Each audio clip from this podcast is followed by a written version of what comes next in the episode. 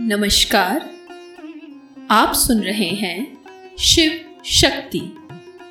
The first love story in the universe मेरे यानी संजू के साथ। पिछले एपिसोड में हमने सुना कि किस प्रकार बृहस्पति सती को सृष्टि में संतुलन के महत्व के बारे में समझाते हैं। तो आइए, अब इस कहानी को आगे बढ़ाते हैं। सती ने मन ही मन ये निश्चय किया कि वो संतुलन का अभ्यास आज ही से शुरू करेंगी। इसी उधेड़पुन में वो बृहस्पति के आश्रम से निकली। ढेरों सवाल थे मन में।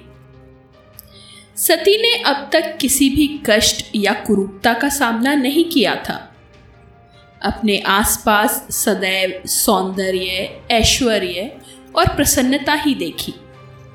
इसलिए भयानक या रौद्र जैसी किसी भी वस्तु की कल्पना कर पाना उनके लिए संभव नहीं था।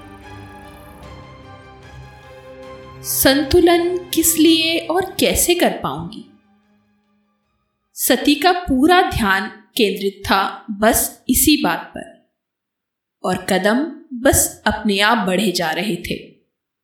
तभी सती जैसे किसी और दुनिया में पहुँच गई। अग्नि की भयानक ऊँची ऊँची उठती लपटे। कानों को चीर कर जाता वायु वेग। लाल रक्त की टपकती धाराएँ फटते हुए ज्वालामुखी, हाहाकार करते प्राणी, चारों ओर मृत्यु ही मृत्यु। सौंदर्य से कोसों दूर रौद्र, भयानक, पीड़ादायक। सती का सारा शरीर तप रहा था। धमनियों में जैसे रक्त नहीं, अग्नि प्रवाहित हो रही थी।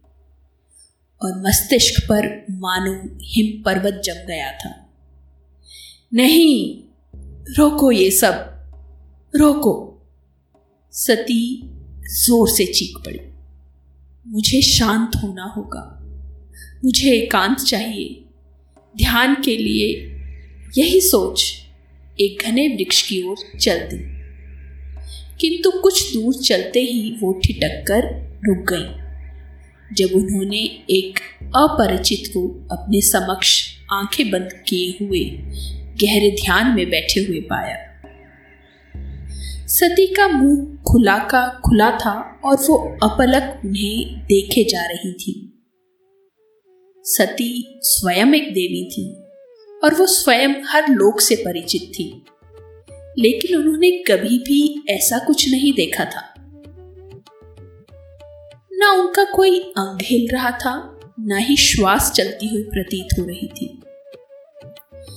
गहरे ध्यान में लीन उस अपरिचित में इतना प्रबल आकर्षण था कि सती स्वयं उनकी ओर एक चुंबक की तरह खींची चली जा रही थी।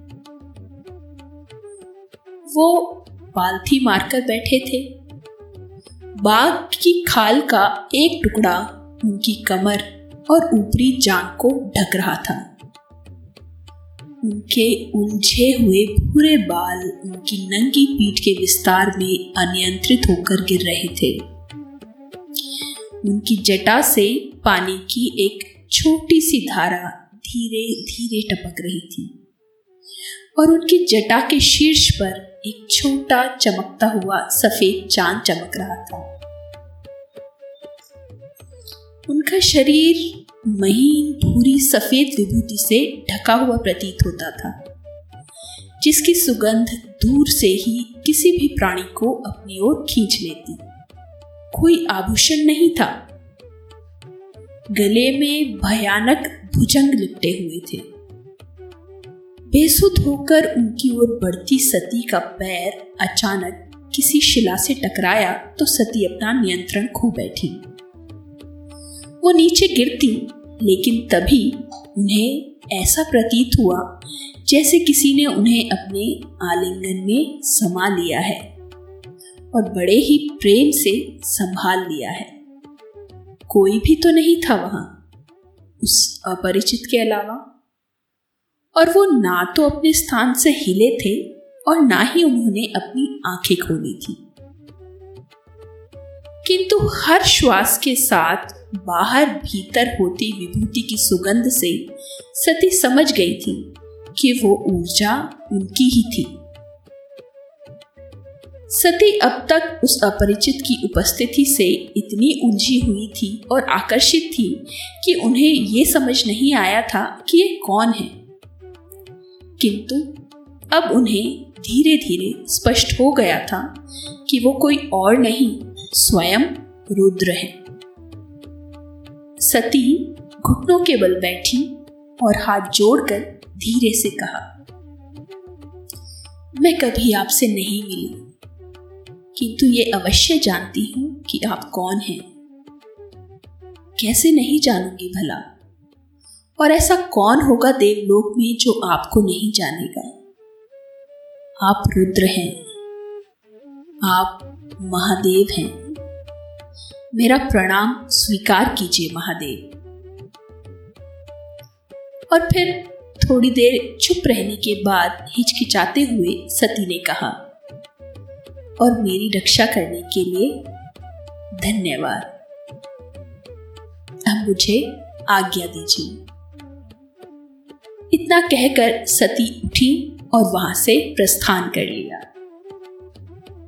अगर वो रुकती और मुड़कर देखती तो अवश्य ही महादेव के होठों पर आई धीमी सी मुस्कान को देख पाती। आखिर कब और किस तरह होगा सती और महादेव के बीच पहला संवाद, जानेंगे अगले एपिसोड में। आप Shiv Shakti the first love story in the universe podcast को स्पॉटिफाई जियो सावन गाना और हब हॉपर समेत सभी प्रमुख पॉडकास्ट प्लेटफॉर्म्स पर सुन सकते हैं। और आशा है आप इसे फॉलो और सब्सक्राइब ज़रूर करेंगे। मेरे साथ बने रहने के लिए धन्यवाद।